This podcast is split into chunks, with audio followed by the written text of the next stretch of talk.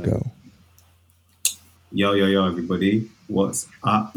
Um, this is a very special edition of Tales from Plantation. I ain't going to give you a number. There's not really a number. Maybe I should give this uh, like a an It's a point on- five. It's a point.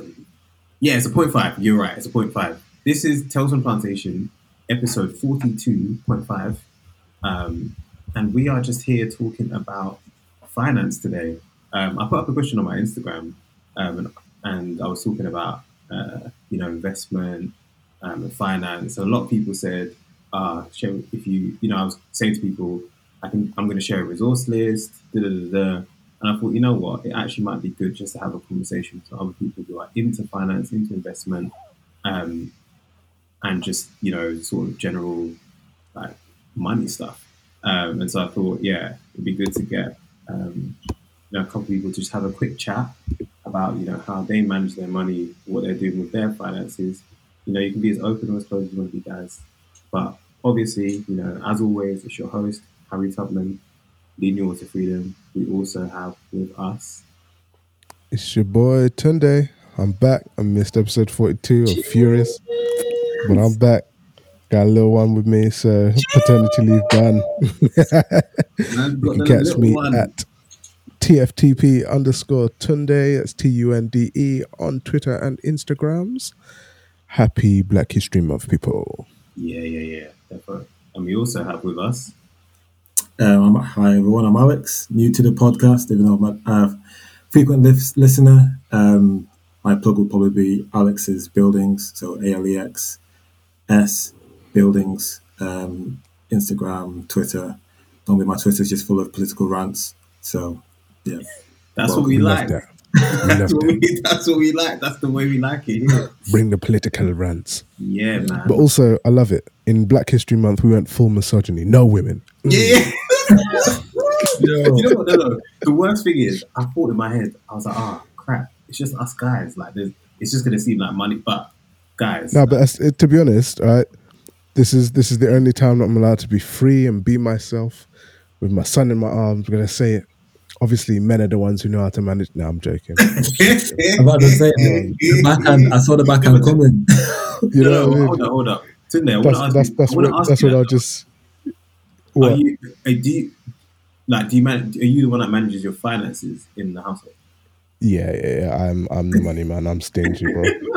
I am too. I'm That's the thing.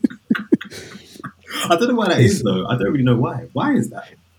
You, you know what? I, do you know what? For me, you know, maybe it's because of where we went to school, bro. We we know we know how expensive it was to be flossing with some of the people we were working around. So It's I can't true. I can't be I can't be looking at negatives in my account. But actually, yeah, we can go into it because I know I know exactly what it was that set my mindset around money. Um, yeah, talk, talk about that. Talk about that.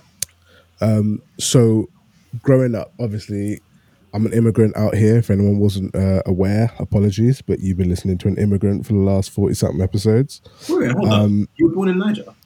Yeah, Oh, sorry. Nige came over when we were free. Yeah. See, First generation, first generation out here. We're, re- we're representing seconds out here. yeah, we're seconds, man. But Um, and yeah, when we first came, it was just me, my mum, my brother. Um, Lewisham, I remember our first flat was a one bedroom flat above a pet shop. Da, da, da. We like money was tough. We were working for it. My mum shouts to her because she really held it down. Um, but the growing up and being the eldest, I got a lot more insight into what finances look like for us and like again shouts to my parents because when when i needed to go on a school trip or i you know to find a way to get me into private school they made it work they made it happen but the way they made it happen was with a lot of uh, loans and a lot of debt that took time to pay off and get themselves settled to a point where they could actually treat themselves. Um, and for me, that has been a very big part in my mentality around money and finance. I want to make sure that to as much as I can control it, I don't have the same situation for my family. Um, not looking down on anyone who does have those situations, but I know that I'd rather be in a situation where I know that if I want something, I am paying for it with my money instead of having to borrow to be able to afford things. Mm. I, So that that's played that's played a very big part in me just wanting to make sure that in everything I know what's coming in, what's coming out. I am in control of it and managing the spending as opposed to ending up in a space where it's out of my control. Cool. That mean no, that makes sense. I mean, I think everyone's attitude by money is attitude towards money is informed by you know loads of different things. Um, but Alex, like for you, what what informed like the mindset you have now towards um towards money? Um, I would probably say it's quite similar to Tunde's in a way. Um, now, just knowing from my mum, so she was a teacher, she made lots of investments, and I actually found about out about those things later on in life, much later on um, than she probably could have told me and would have helped me when I was younger. Um, but she was always anything I needed, I could get instantly.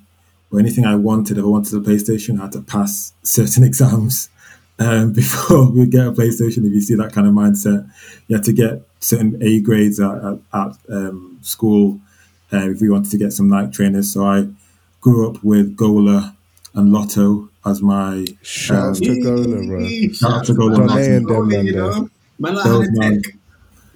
Those people. I remember what's it called? Um, I came. I had lot. I had the silver and black lottos, and Ooh. everyone everyone else had like um, the Adidas Predators. You know, David Beckham was everyone Yeah. wanted David Beckham Oh, at the time, Yeah. and so I don't know. Let's say they say they cost eighty quid. Obviously, inflation has changed things. By the time they're like eighty quid, and lottos were like fifteen quid. So mum bought me lottos, and I'm like, Mum, why can't we get like even the? Remember, Adidas had different levels of. They had the Predators, Yeah, which yeah, like a yeah. premium kangaroo leather, and they had like the alternatives. And she wouldn't buy me the alternatives, and I was like, why? Why can't we buy um, the premium ones? He goes, but did you not just score like four goals at the weekend? So,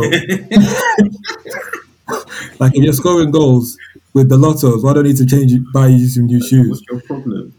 Yeah, like what's your problem? Like, you are you not playing well? Are you not getting man of the match in those lottos? So obviously, it's not just the, the shoes aren't making the play. You're obviously playing well, Mm. and I think later on in life, that kind of changed my mindset. That hey, you don't have to have the designer stuff.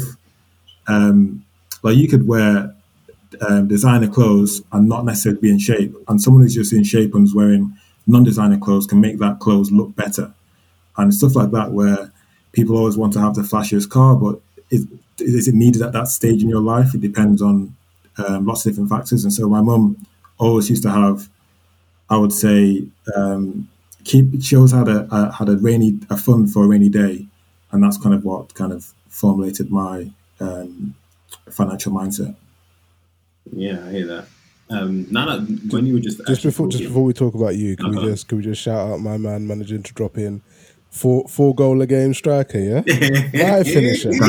Elite finish. No, Strike you know, was at the work, at, at work, they used to call me hot shot, man. Is it? Yeah, for our, for our internal team in the real estate sector, I scored like I had a record of a goal a game. What? Now listen, United Yeah, need a man. bit of help still, so that's true, my guy.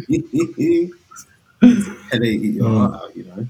Um, now, for me, so actually, when I thought about this just now, I was thinking I have to preface and say, like, when when you know we're going to get into talking about different bits of advice that have helped us on the way and what we do with our money, but I, I'm prefacing it by saying that, like, obviously for me, I've grown up as like kind of a middle class black kid, so I haven't like my my privilege and my um, like I'll have blinders about certain things that you know other people might be like, well, I don't have the access to that. I'm not able to do that. Um, and I think some of the advice we give is hopefully just applicable for people at all different levels, whether you're like really rich, or I don't know. I'm not going to be advising really rich people. That's they're not listening to this podcast. Let's be honest. this isn't the dark. This isn't the, You know the graphic. yeah, wrong with it. But like, you know, and if you've got like a few pennies to spare, you know, if you've got, you know, a bit laying around, you know, this is, you know, we can hopefully give some some good advice. So for me, um, I don't know. I think I've always just been quite frugal in general with my with my money, and I think that's probably just from my parents. Like similar to what you guys are saying, I was I was the I'll get it later than everybody else.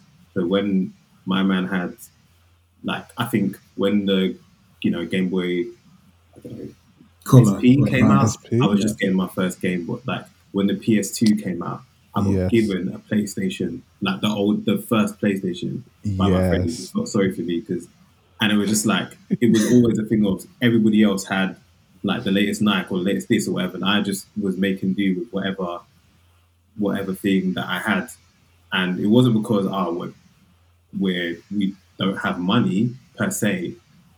I don't even know if it was that, but I think it's more like maybe a mindset my parents are trying to instill in me of like that stuff's not that really that relevant. But then also like they had spent their money on like I don't know private school for for for us in primary school and whatever. So maybe there wasn't that much money left over to be buying me, and it just wasn't it wasn't a good use of their money at the time or whatever. So um, I think for me, yeah, I just always came up with just a mindset of like you know, you don't just go around and spend your money, like you save it, like. Um, but I think, and this is what I'm going to get into now. One thing that I don't think my parents taught me, like God bless them, everything, but I don't really think they taught me about investing. And like that next step is like, yeah, save your money, cool, but they never really taught me about that next step of um, investing. So I guess just starting off from from like a a savings perspective, I think I don't know. I don't know if everyone wants to disclose where they're at with property, whatever. Obviously, I personally, I, we bought a house like um, in Milton Keynes. Me and my, my wife we bought a house. Um, I'm gonna have to blank that out now, aren't I? Anyway, we bought a house. no. Do you know, do you know, do you know what I love? Do you know what I love? Man, just yeah, couldn't wait I- to hear. I couldn't wait to say me and my wife. Me yeah, no, no, I'm gassed to say it. I'm gassed to say it. We I'm love it. it.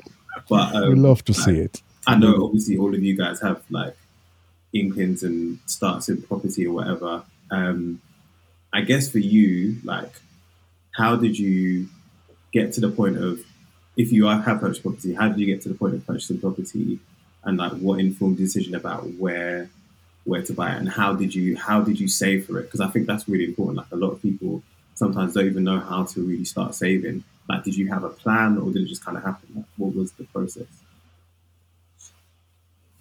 Uh, If you want Alex, me to- want to go first? I'll let, Yeah, yeah, let yeah. the guest go first. I get the guess. Um, so obviously Alex is building, so I work in property as a job, and then um, so it makes sense for me to be in property um, as an investment. I would say you need to plan uh, a saving strategy, but the, there's kind of some two caveats to it. One is you can save as much as you as you want in the bank, but at the moment the bank is giving you 0.02 percent. So at the moment, you're actually losing money if you just leave it in the bank because of the way inflation is working and eroding the value of that money. And if you look at house So hold on, prices, hold on, hold on. We'll stop you there because we're like, inflation. there's people who really we're just talking from basics here. yeah, So yeah. like just from a base point, you said that inflation is eroding your savings. Like, what's inflation first of all? Ooh, I probably won't give you the, give you the best definition, like a Investopedia definition, but in, in summary, inflation is the devaluation of money. So if a pound today or ten pound today could buy you ten Freddos, and tomorrow ten pound only gives you nine Freddos, that's the that's what's happened by inflation. Is that the what you could buy with that ten pounds is is, re- is reducing in in value. Um, the opposite effect, if you look at house prices, is over this pandemic, house prices have increased like 15%. So if you people call it house prices increase, but if you say it's house price inflation, then what hundred thousand pounds would have got you last year may have got you, let's say, a two bedroom house in Scunthorpe. It may now only be able to give you a one bedroom flat in Scunthorpe for that same one hundred thousand pounds. So that's just how inflation, if, unless you put it into something which is going to try to beat the inflation. So if your investments are increasing by 3% and inflation is 1%, then you're actually increasing how much money you will have uh, or the value of your money or the amount of money that you can then use to buy something. Um, So basically, like say, Cool. so I guess that means then if I um, I don't know. I I get my salary. My salary is like a thousand. Like let's say my salary is a thousand pounds a month, and I manage yeah. to save like let's say a hundred, a hundred pounds of that. Like at the end of the year, at the end of the year, I have well, let me say after ten months, I've got a thousand pounds from my savings over that salary. Basically, that thousand pounds in like two years is is I won't be able to buy as much with that thousand pounds because the prices of everything basically yeah. have gone up. So if I leave that money in the bank, like I'm just losing money if yeah. Like, at the moment inflation goes up. Yeah, historically, um, when inflation goes up, banking banks, central banks are, or we're taught that central banks are then going to increase interest rates to try to reduce the inflation. So when interest rates back in 2007, for example, were around like 5% or 4%, if you're, let's say you're in your investments, maybe only giving you 2%, you just leave the money in the bank because the bank's giving you 4%, inflation's going up mm-hmm. 2%, and therefore at, at very, very, very low risk, um, you're earning 2% extra above inflation per year. But now, when in, at the current moment in time, where inflation is expected to be around 4%, and you're guaranteed your bank is only going to be giving you 0.02% or 0.2%, then you're actually guaranteed to be losing money um, if you just leave your money in your bank account. But obviously, if you invest your money, there's also the risk of losing that money. So it just depends on your risk appetite and your financial position. Because I wouldn't be advising anyone who doesn't have a rainy day fund per se to be then saying, "Oh, let's invest your money," because actually, it's um, it's kind of counterproductive, and it could be counterproductive. Yeah. Um, first of all, shout out to that A level economics there, Mr. Greenwood, who's just retired. Shouts to him. Um, Wait, what? Yeah, yeah. All right, someone's not on the, someone's not on the on the old Alavians newsletter. Yeah, Bro, man just left. I'm not even on it. um, yeah, I think what I think what Alex is saying is really important, right? Because if we're talking about for um, beginners, and we're talking about very, very foundation, the most important thing to do when you're starting, and if we're talking about looking at the house, is look at where you are. So no matter what it is, the if we think about Twitter, social media is full of people being there like, right, this is the this is the set route, this is how it's done. Go straight into Bitcoin, drop everything in there to the moon, rare, rare, rare, rare, rare. Right. But we need to be so careful, right? Because a, we already know social media is a fake place where people don't post their actual realities. They post what you want to, what they want you to see. But B, you don't know the situation of the person posting that strategy. So you need to make sure you are fully aware of where you're at and focus on. If there was ever a time to face your front, your personal money is it.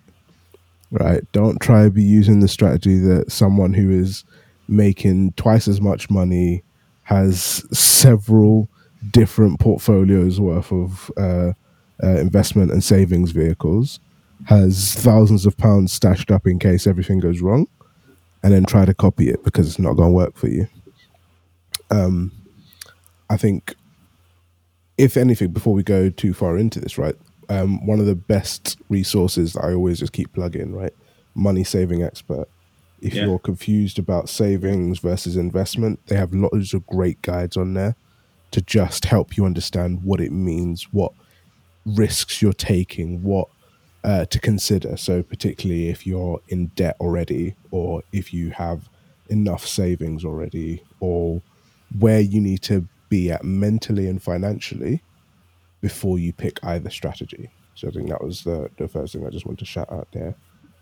Um, yeah sorry, Alex, before you're rudely interrupted by our host, you were telling us about how you went and got your uh, strategy. Yeah, so yeah, so I would actually uh, just piggyback on on debt. Actually, so some people are afraid of debt, and I think you can look at debt in two ways. As there is bad debt. So if you're buying, uh, I'll say, not say it's bad debt, but there's debt where you buy an asset which is more or less guaranteed to depreciate in value, and there's debt where you buy an asset where the intention or the aspiration or historic aspir- uh, historically it's increased in value and then you've got obviously secured and unsecured loans so secured loans means it's like secured against an asset like a car or a house and unsecured it's generally not secured against anything but that means you pay a higher interest because the bank is taking more risk like a credit card you could argue is an unsecured loan um, so firstly when looking to buy a house they take into account your credit history. Do you have a good credit history? Do you have any outstanding debts, etc.? Um, so paying off or clearing off credit card debt and paying off those kind of loans um, would be advisable. It just makes it easier when you get to the bank and say, look, I want to buy my first house. I'm a first time buyer. They want to see, okay, you've got a good credit history. You've been paying off your phone bill.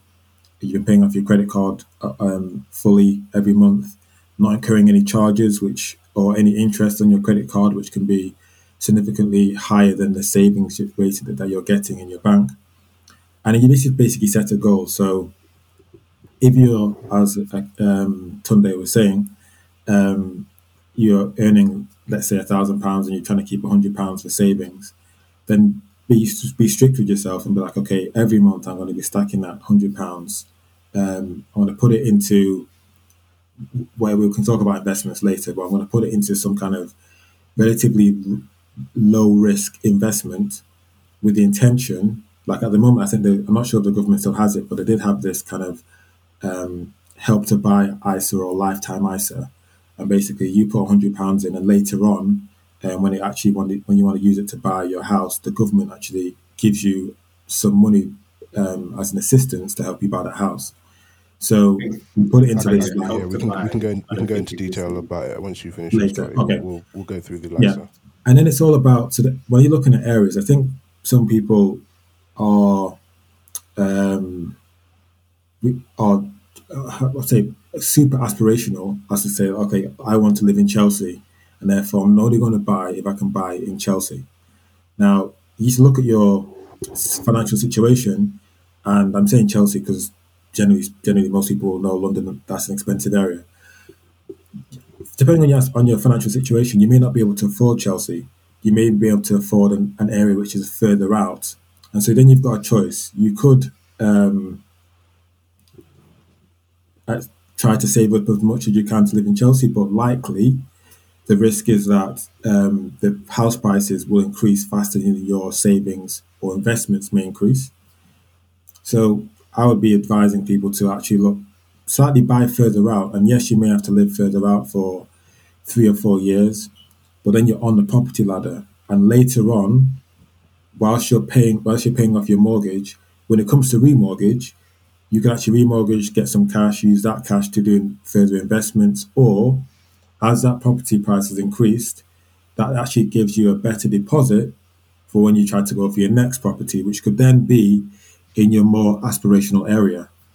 Um, so sim- simply just waiting and saying, okay, I'm only going to buy in this area um, may not be a, the best advice. And actually, you could buy in a, in a slightly less desirable area for yourself at the moment, rent out a room because there's um, the government has a, or currently I should say, be it the 14th of August 2021, lodges.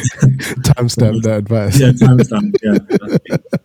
lodges, I think, can rent. I think it's five hundred pound a month. So they, like basically, you can earn six thousand pound a year tax free if you have a lodger in your room. So if you have a, you happen to buy a two bedroom flat, you rent out one of the rooms for five hundred pound a month, and you could earn six thousand pound tax free, and that six thousand pound could be used to help you pay off your mortgage.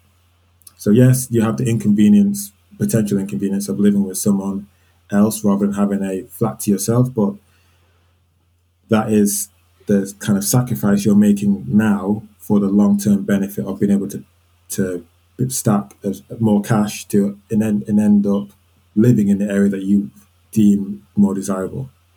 And I think just to go on that point of like sacrifice, so I think we've made some points like so far. So like, you know, you might not be even on the property ladder even thinking about that yet, but I would say like like it's been said already, like pay off your debts where you can. So I'm not talking about something like student loan. Like student loan just comes out of your account and like that's like out of your your pay slip, and it's not really that's not like necessarily bad debt. gone on, jump in there. I would actually say I don't know. I should say that, but but you look at student loans. Student loans is actually not kind of the debt which, um, if you don't pay back, they take away an asset from you. You've already got your degree, or you've already got the education that you went to university for. When it, when they look at it from a mortgage point of view, they only look at how much you pay per month, not at the outstanding amount. So you could have fifty thousand outstanding in student debt, but only be paying two hundred pound a month, and they'll look at it as you're only paying two hundred pound a month. So in a way, it's one of the best debts to have because if you, for example, um, unfortunately lose your job, you suddenly stop paying your student debt. And I know they're, they're trying to make some changes to it, but currently, if you lose your job, you stop paying your student debt, and whilst the debt may be increasing, it doesn't prevent you or hinder you later on in life from buying a house. So it's not like a, a car loan where you suddenly lost your job, you can't you can stop paying it. No, you have to still keep paying your car loan even if you don't have any income. And if you don't pay it, the interest rates will uh, increase and you'll get hit with a bad credit score. But your student loan doesn't affect your credit score as long as you, when you're working, it automatically comes out your pay slip. And if you stop working, it just stops coming out your pay slip and it doesn't affect your credit score in that regard. That's as far as I'm aware. Yeah, I mean, that, I, th- I think that's because student loan is charged like a loan, paid like a tax. Yeah. Um, so it's it's it's um yeah, it's one of those easier things. Uh, just conscious of time, and I know Alex, we've only got you for a little bit of time. So is it all right? Is it all right, Harry, if I jump into the help to buy ISA and the LISAs? Yeah. Sweet. So I'm sure people who've been around any of the property gurus on Twitter, you would have heard and seen all of these different um, abbreviations of HTB and LISA, which is L I S A.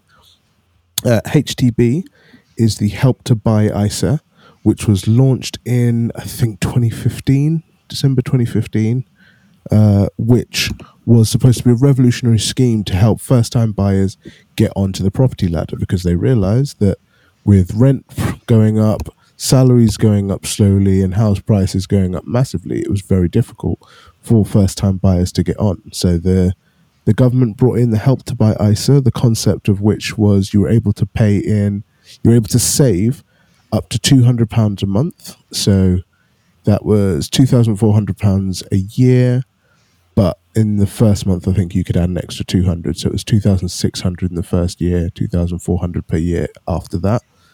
And you would get a little bit of interest. There weren't many providers for it. Um, i remember i got ours from halifax and that was giving me something like 3% which is pretty good at the time. Um, uh, interest annually uh, but then also the real perk of it was that at the point of purchase, uh, you would then get a 25% bonus on all the money you've paid in. So let's say you save that £2,400 in the year um, and then decided that's enough for me to get a deposit. I'm going to be honest, it probably isn't, but we're just going to use it for this example. Um, £2,400, and the government would say, sweet, you've done all this, we're going to give you an extra £600 to round that up to £3,000 for your first house deposit.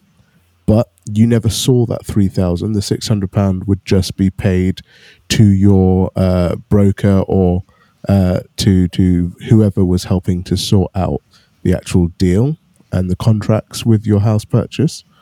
Um, so that would be the first time you saw it. However, the government recently closed that. I think it was uh, either 2020 or 2019.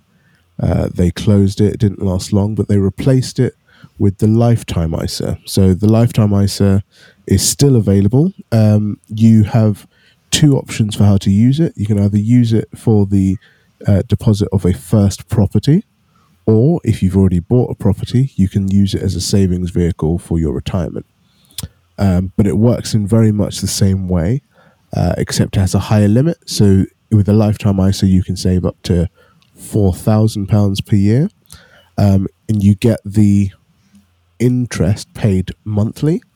So however much you put in monthly, you can put uh, whether you put it uh, three hundred and thirty three pounds thirty three per month, or you put the whole four thousand in one go, you get interest each month on what you've put in that month.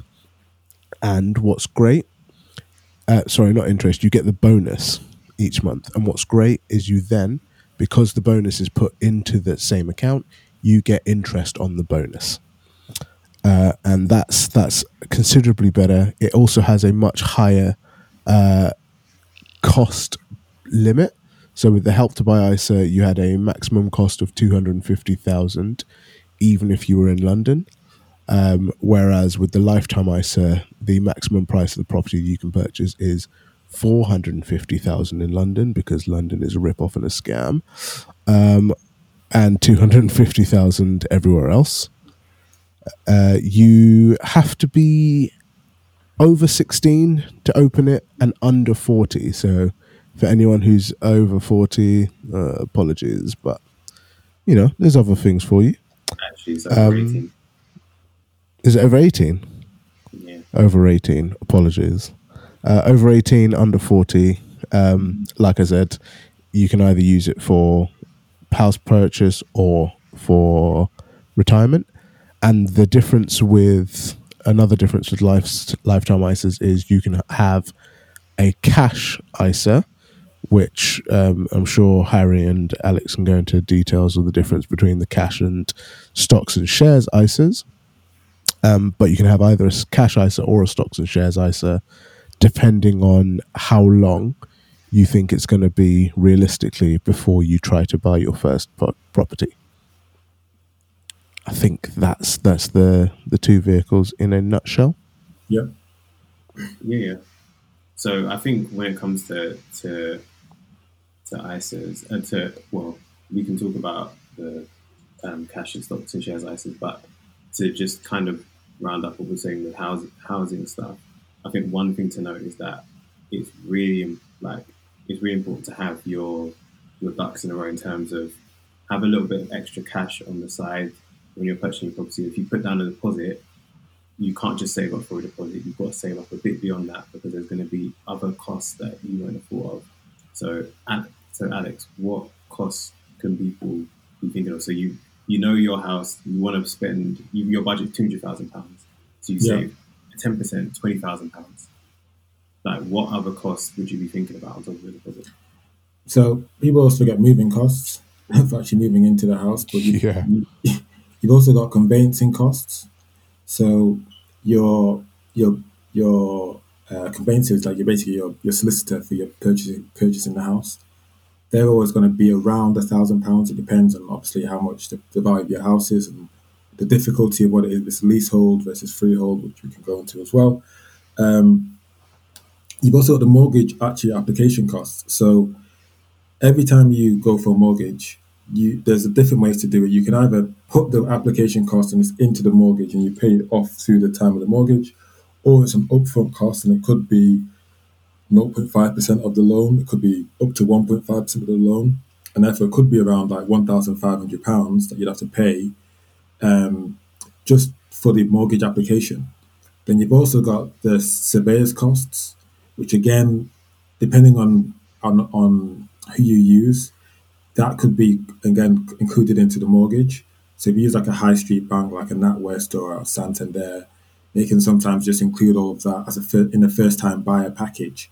Now if you're coming to remortgage, they normally keep it separate, but as a first time buyer, they will sometimes wrap that into um, their cost. But if not, then you again your surveyor's cost could be six hundred pounds up to a thousand pounds, depending on what type of what type of even more than a thousand pounds. Again, depending on what type of report you're having, um, and they're just the high level costs. And so straight away you, you you're looking at like two thousand pounds, two thousand five hundred pounds of just the cost of uh, of buying the house. Yeah. Tunde, what was it like for you in terms of like extra costs on top of deposit? Uh, yeah, so all the costs that Alex mentioned, we went with Habito when we were when we were getting ours. Uh, so they are an online only broker. Um, so yeah, we did have the mortgage fee. Ours was one thousand pounds. Um, the Habito cost, I think, was another one and a half, maybe. You do Uh, we Plus? Yeah, yeah, yeah. Ah, So so they looked after a lot of uh, Habito Plus. Essentially, is is just an additional service where they provide support with the uh, surveys and the conveyancing. They do a lot of the things that you can choose to go to separate um, companies and providers to get it, but like Alex said, the costs can rack up. By doing it all in Habito Plus, it gave us one lump sum to pay, and we had um, we had a bit of security because the first house we tried to buy, it actually fell through. They accepted the offer, but then they took it off the market um, because COVID meant that uh, yeah, the seller was no longer willing to sell uh, at that price. Um, but luckily, we didn't have to pay for everything else again because part of Habito Plus was if it falls through and it's not your fault, you, you don't have to pay anything extra for the next one. yeah. So get home like that's the other thing. Like if you're not going with a service like Habito Plus, so we went with Habito, the general one. So we didn't pay anything, but we also bought home buyers insurance in case um, the the the sale, the sale fell through. And like Yeah. the crazy thing about buying a house is like that sale can actually fall through like at any time until you've actually exchange the contracts. Like Yeah. they don't actually have to sell you nothing. So you could be doing this whole legal process, everything, and you still have to sell your property. it's massive, guys. So home buyers insurance, like, because you think with a deposit, if you saved up like for like a two hundred thousand pound house and you've got twenty thousand pounds in the bank, like, and you've only got an extra two thousand on top. Imagine if you bund like five hundred thousand of that, and the, the, the deal falls through. You want to have that insurance there so that you know that you're kind of covered. Um, oh, yeah. Um, what else was I going to? What else was I going to say? I think the other thing to um, is credit scores. So, Alex, from your experience, like, how much do credit scores like, affect your ability to get a mortgage? Um, I think, yeah, credit scores are important, and I think people forget how to build them. So, remember when my my um, younger sibling was at university, and kind of kind of did a mini talk to her friends about, hey, look, you want to build up a credit score, pay, you just get your phone bill in your name, which maybe at the time was like thirty pound a month, probably about hundred pounds now, the way that the phone bills are going. But um, but if, but the phone bill in your name and make sure you pay it off every month and that's one bill which you can focus on, make sure it's paid off. It's not credit card per se, but you know exactly every month it should be around, let's say, 30 or 40 pounds. It comes out your bank account, and just suddenly gets you that credit history.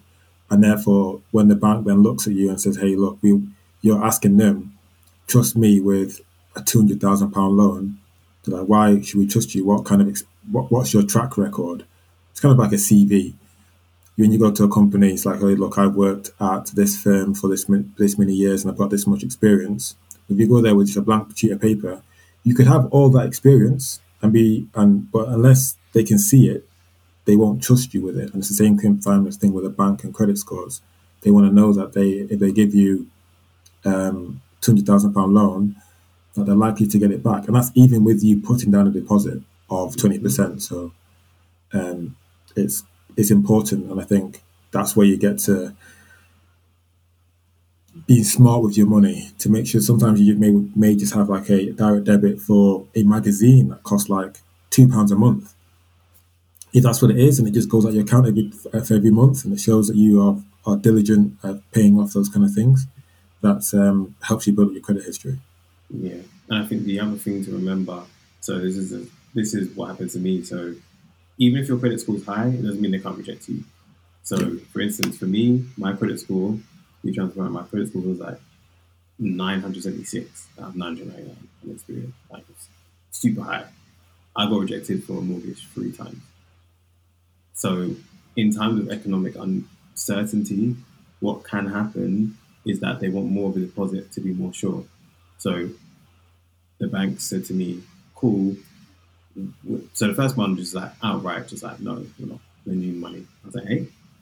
The, like the next two were like, okay, we'll do it if you do fifteen percent deposit. I was like, big man, I don't have an extra five percent because to them it's like, oh, just, just get five percent from somebody. Yeah. Hey, I don't have, Have an extra five percent, bro. Like, what are you talking about? That's like wedding and whatever money. So I don't have that. So just remember, I would say, like, really be diligent about not like really building up your credit, and your credit score might be high, but you still need to be thinking about like things like I don't know, depending on whether you get a credit card and you just use that and you pay your bills you pay not pay bills, but you just you spend with it and you make sure you pay it off in full every single month. That shows that you can that shows that you can handle credit. Because sometimes, if you haven't taken out any credit whatsoever, really, they may depending on the time, it may be it may be a bit sticky. In times of like economic, you know, surety, you'll probably be fine. But like when it's a bit uncertain, and that's what I found, I got a mortgage on my fourth try. So, yeah, it can get um, Yeah, I think if, if you're if someone in your position is struggling to get a mortgage with good credit score, um, good track record, or decent salary as well, um, imagine the people who are not in that position who are also going to be rejected and then find it even more difficult to get onto the ladder. So it's yeah. yeah, you can I- I thi- try and line up as much as you can, basically. Yeah, exactly. I think the the main the main thing is to control what you can control. Yeah. Um, so all that stuff about getting your uh, credit score in in order is so important. Um, I think especially they will they will look into everything. So uh, I think I did a pay in installments for something I probably could have paid off at once, and they were like, "Oh, what's what's this? Um, uh, what's this three pounds a month that's coming out?" And I was like, "Oh, that's just I can't remember what it was or something small." You they're like, "And when's that going to end?" And like the the the inspection is detailed, so I think uh, there was there was definitely some reporting around it a few months ago, but like the use of things like Klarna when you don't need it. Um, be very careful when you're trying to buy a house because they will look into it and and what you need to I think what's important to to be aware of is what it looks like to an external party, right? For you, it could just be a I just didn't really feel like paying it all off at once.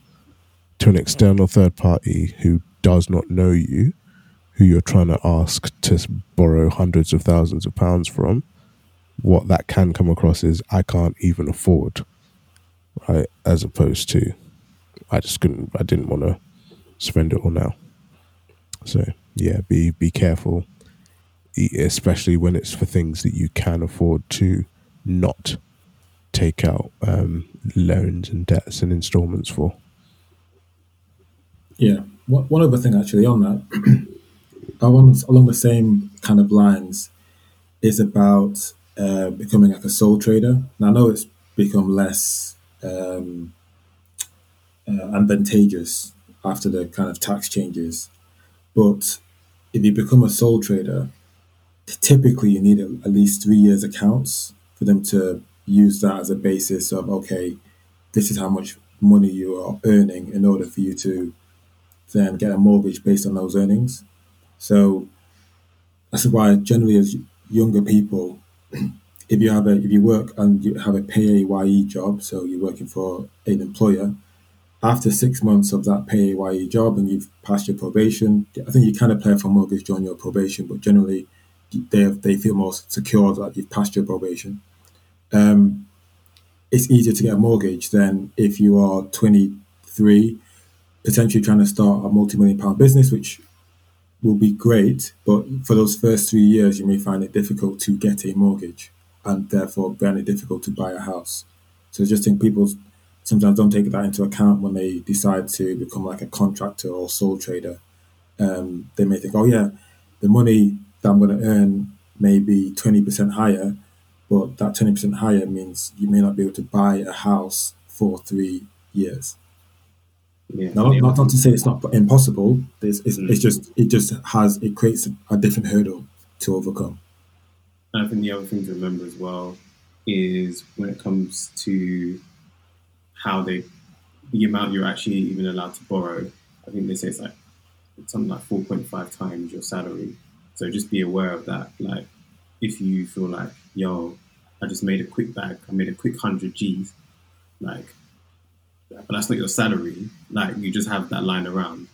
They need to know that your salary is X amount to buy a property. So you, if I'm earning twenty thousand pounds a year, I can't buy a four hundred thousand pound property. Like, they multiply it up. So if you earn twenty thousand pounds a year, like you'll be able to buy like ninety thousand pounds in the region of that kind of property. So that's the way of multiplying it as well. In fairness, it's okay though because everyone on Twitter earns over hundred bags. So Oh yeah, yeah. everyone has a right. Yeah. Okay, so if anyone that's on. Twitter is listening, you, you guys are fine. You, you, Yeah, you're sorted. So it's okay. in fact, let me hold ten pound, please. Yeah, you know what I'm saying. You drop it down. That's ten pound. I want a bit more than that. No, you're right. I asked for too little. Let me let, let me let me hold ten k, please. you know what I'm saying? Well, so to pivot from the pivot from house stuff, we're like we're we're coming to a close soon. But one thing I did want to talk about was we mentioned like we've talked a lot about houses, but some people, you know, they might not be thinking about houses just yet, or like you might have just started, you might have just come fresh out of uni, like so you're not really thinking about houses, but you've got a job, um, you're earning a little bit, earn a little bit of money. Um, so I would say, so this would be, I don't know, well, this is not financial advice, but at the same time, this is what I would say to some, to me, ten years ago, like, brother, put your money in a stocks and shares or a cash, we were at least in a cash ISA for one, but in a stocks and shares ISA, and maybe every time that you get paid, apportion a bit of your money to savings and apportion a bit to investments. Like build up your rainy day fund for sure. Like do that. Have like three to six months of expenses there. Cool. Then start to think about investments. Would you guys agree? Like what would you have said to yourself like maybe like five, ten years ago? Yeah. I would have said, yeah, the same, probably the same thing is after, I'll probably change it slightly. So after you've got your six months, say, rainy day funds, that's all your expenses, let's say rent or anything. So if you lost your job, you could pay for all your current outgoings. And obviously, again, if you may have lost your job, you also changes your transport needs. But um, once you've got that kind of rainy day fund there, then it's all about having a savings account that then is a low, low risk fund and then putting the rest of it into different stages of risks. So with, if you've got a full time job, you may not have the same time to look at the stock market as a, a broker does. So there's different ways you could invest in a fund which is a, a diversified fund and it just buys into loads of different things. It may own ten percent tech. In- fact, in fact, Alex, shout shout that word again. Shout out that that D word again. Shout it. Diversification. Tell them. That's probably the, that's probably the biggest thing I would probably say as to a young person is to because people may people always get trapped into trying to pick the the winning stock, and you may be very fortunate to pick the winning stock, but out of the thousand stocks out there, um, it's unlikely that you will pick the winning stock and put all your eggs in the right basket. So it's best to diversify, and therefore you may actually by total coincidence have picked the win the winning stock just because you happen to spread your money into green energy, into um, as I said, uh, house by house EV builders, EV into batteries. into technology, into financials, into basically just diversify into loads of different um, fields as, as much as you can, and hopefully you ride ride the wave. So when one sector may be doing not as well, another sector will probably be doing really well, and therefore they counterbalance each other out to to all increase overall. Tunde, do you want to come in on that? Talking about Uh, e- diversification. Yeah. So on on the point about savings, um, money saving expert again. I'll I'll keep shouting it to the moon. Really useful resource. Keep going on there. Um, it had something called the savings fountain, um, and like Alex said, back back in the days before uh, everything crashed, you actually were able to get decent uh, savings. There are still some places. Um, you can find it. Uh, so, for example, the, the the top one that they used to recommend was uh, current account savings. So, you used to get actual uh, really good interest rates for just keeping your money in a current account. Um, banks were loving to incentivize you. I remember uh, Lloyds had great rates. Uh, the Santander one two three account was a fantastic one. Uh, Nationwide uh, gave you a fantastic. I think they might still do it actually.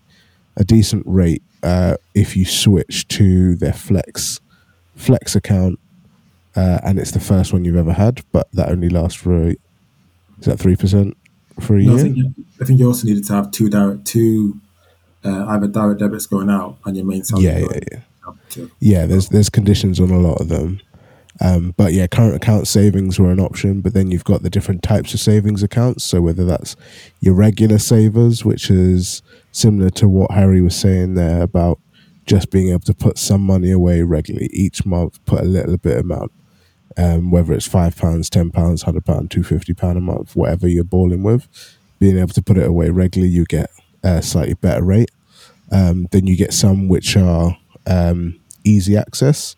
So the ones where you know you want to be able to dip in and out of them, they won't give you as good rates. Or what's the ones? Uh, there's I can't remember what they're called, but they're essentially the the principle of them is you put money in and you lock it away. You can't touch it for a set fixed fixed savers, uh, fixed term savers. So basically, you say for one year, three years, five years, I'm just going to put this lump sum of money in. I won't touch it, and in a year, three years, five years, they're going to give me this interest rate. The longer you put it, the longer you keep it in, uh, the better the rate they'll give you. Um, but the idea was you just keep going down the fountain. Start with the ones that you can get first. Once that's full, move to the next one.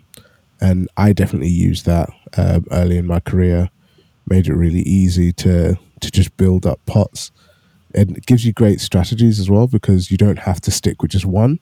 If you fill in fill up one current account, you're allowed to have I think it's like two or three, including a joint account, is how many you're allowed to uh, hold, and you can just max them out. And if you're if you're more hands on with your accounts, you can use the direct debits, so you can get your salary paid into one, move that money into another account, move it into another account, so that the same money you're getting paid is used to fulfill all the requirements for your different current accounts. Um, or you have things like robo savers as well. I used Moneybox for a long time. Um, personally, that was fantastic. I stopped using it once. I, I think I used it to buy uh, Rachel's engagement ring. I used Moneybox for Rachel's engagement ring, so that was a useful little vehicle. Um, but now, when it comes to investments, because I'm very risk averse, I'm not sure if you could tell by uh, the fact that I maxed out my savings first. um, uh, I I tend to uh, I I tend to uh, invest in funds as opposed to individual stocks. So Alex spoke about trying to find the the the the winning stock, that dream stock that shoots to the moon, the game GameStop, right? Um, but the risk that comes with those is that they tend to rise quickly but fall just as quickly. Um, and if you're lucky, they'll fall and recover. If you're not, they'll fall and you're left trying to work out how to find the money that you actually owe to your provider. Um, whereas a fund, what they do is they will invest across sectors or uh, they will find a group of stocks that are balanced in a way that even if one or two stocks within that fund aren't doing as well, they will normally have others that will balance it out, and you get your returns then come from the average performance of all the stocks in that fund. So that's more where mine is. Yeah. I mean, I don't know if anyone wants to go into that. For me, to be perfectly honest, like one I made one of the mistakes I made. So I only really started probably investing like toward like mid 2020. Um, one of the mistakes I made was very tech heavy. Like so I invested a lot in like stuff like Tesla and um, I don't know what other what other stocks I got like I got FAANG, so FAANG being like like all these lots of this so things like Facebook, Apple, Amazon, Netflix, Google. Um, so I have the so I think I to some degree have all of this apart from Netflix. But like I've had a few different tech stocks, but when you invest all in one and then tech stocks dropped, I think maybe March, April this year, like my portfolio my portfolio went down. Um, so it kind of taught me to like, okay, have some in energy, have some in tech, have some in finances. So if something drops, you won't feel it too much. But to be honest, I'm kind of the opposite to Tunde. I'm actually a bit more pro risk. Like I'm not afraid to lose the money. And I don't. The other thing is, and I know you said it already, but you don't invest money that you cannot afford to lose. I know people say it and it sounds like, but it's really serious. Like don't. Like if all of my stocks and crypto drop tomorrow, I'm fine. Like if it all zeroed, I'll still I'll be fine. Like I can still pay my mortgage. I still I'll be sad. I'll cry for a week, but I would be fine. Like don't if you if that's not your situation, you can't. Just a week, you know. Nah, Harry, I need you to lend me 10k, bro. What's going on? no, no, no, no. I mean, it'd, be, it'd, be, longer than that. So yeah, like so, I'm invested. I'm invested in different stocks. I'm trying to diversify a bit. I'm also in. So I use an app called Freetrade to invest um, in stocks. Um, but like again, I've got funds as well. So stuff like Berkshire Hathaway, S and P 500. I just track the S and P 500, and that is just quite. A, those are probably my big my biggest holdings, and they're just safe. Like quite generally, they're mostly safe rather than like trying to invest in the next big stock. So I do do things like that. I will invest, try and invest in like a big stock, but I'm not gonna like put all my eggs in that basket because it's just not wise. I also have crypto. Like I've had crypto since 2018. Um, can't lie, it's done well. But again, if you're not risk, if you if you're risk averse, do not even don't go near crypto. Like, do not even touch it. Don't look at it. but there are some funds. There are definitely cryptocurrency funds. So. Yeah, that's true. No, that's so. true. That's true but it's, it's still there's there's a lot of risk involved. Like when I first bought crypto, the market dropped like eighty percent.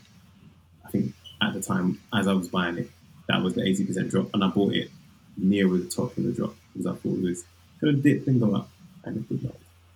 Um, but Alex, do you want to talk a bit about anything anything in regards to your strategy to stocks or crypto or whatever? Um, yeah, I think for strategies for stocks is normally when um, I think one of my uncles said, when there's blood in the street, it's probably the best time to invest. So when there was a massive crash last year, obviously, um, I would already, I actually already owned some some um, airline stocks, which was annoying. But then I bought some other stocks at the same time, so it ended up when the market then obviously rebounded, it kind of balanced itself out. But my airline stocks are still below where I originally bought them like three or four years ago. So, but that's just how things happened. I, no one, no one was planning for this pandemic to hit. I probably should have sold my airline stocks when I saw everything dipping. I'm kind of a guy that just holds on to things until the market goes up, and that's kind of the difference with um, with certain certain shares is where I owned Tesco for a bit, and Tesco's gone down, and you can just with shares, you don't have to sell it. Once it's gone down, it's in the red. Probably, the, probably another piece of advice is don't doesn't mean you need to sell because it's in the red. Yeah. you can literally just hold on to it, and I think then again Tesco rebounded up, and I think I think I probably sold at fifteen percent higher. I could have just probably think about it now. I probably should just should have just held on to it um, because we are at our age net likely to be net buyers of shares.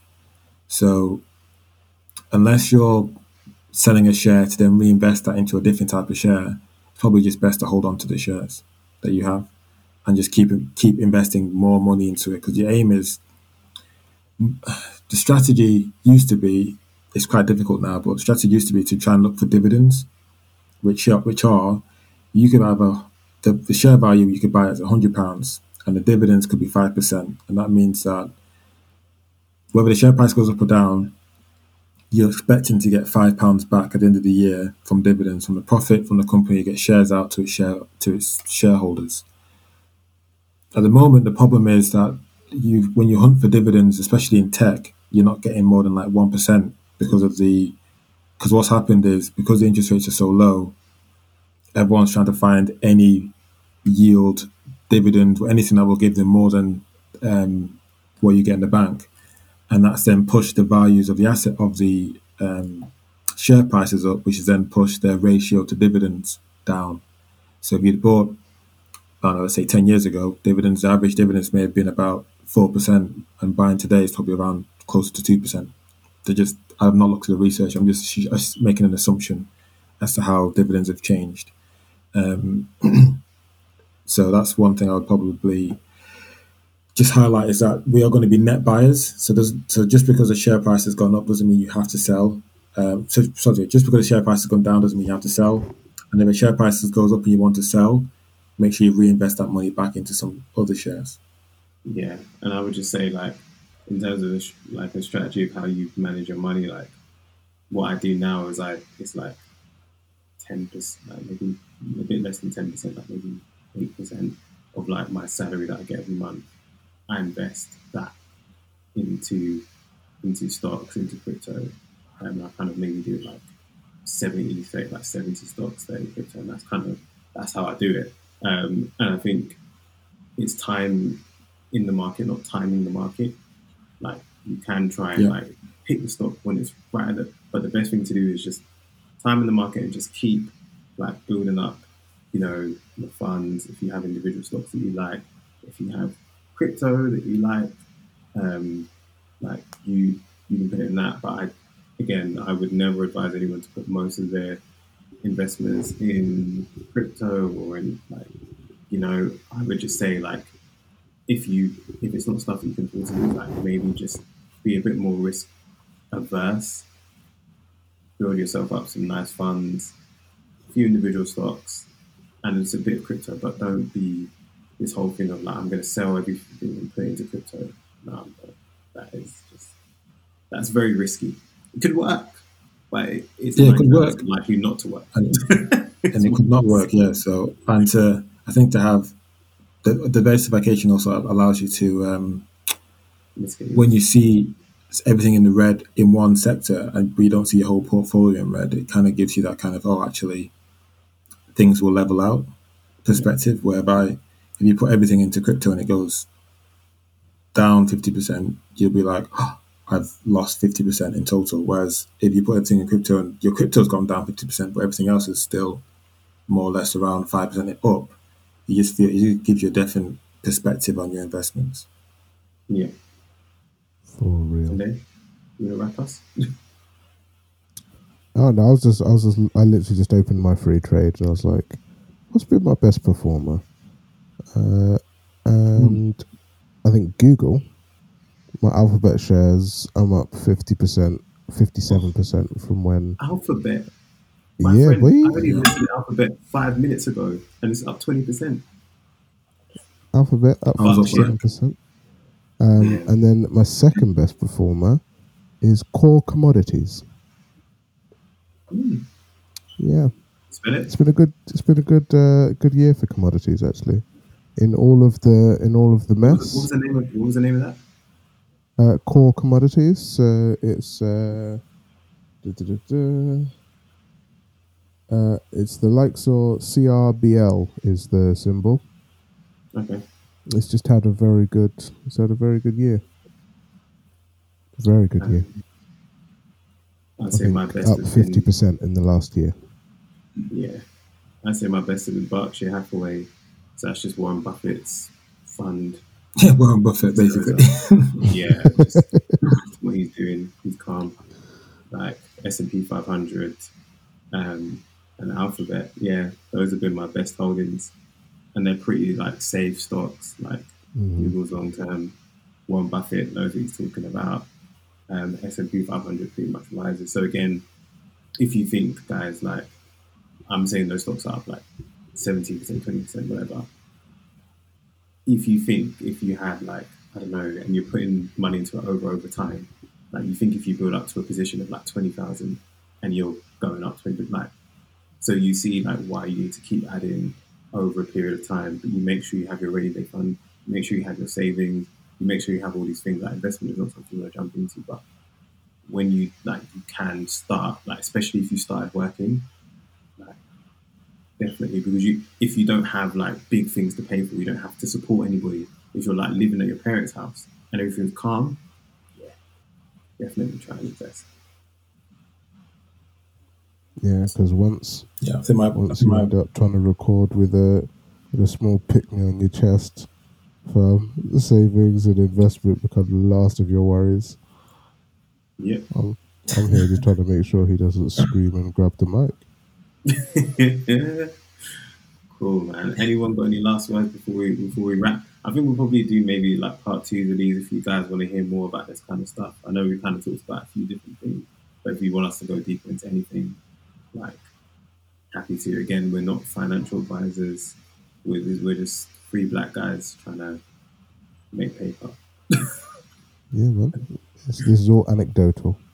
Anecdotal, anecdotal. But yeah, thanks guys. This has been Tales from the Plantation, volume forty-two point five. You're out. piece. Do you wanna do you wanna say thanks to your guest again? I mean, wow, man. Ah, Just, Thanks just for having me. saying, You know what I'm saying? Thanks, Alex. Wow. Thanks for coming on, man. No, no. Really appreciate you coming on, man. Yeah. man um, said, uh, safe for the information, rude boy. Yeah, Peace. declaration later. No, no, if you guys follow him at Alex's Buildings on Instagram and on Twitter, like, yeah, if you, yeah, if you want to Twitter just Blue Ranter. go on, go on. Yeah. All right, people, in a bit. guys. Peace, Harry, Tunde, peace.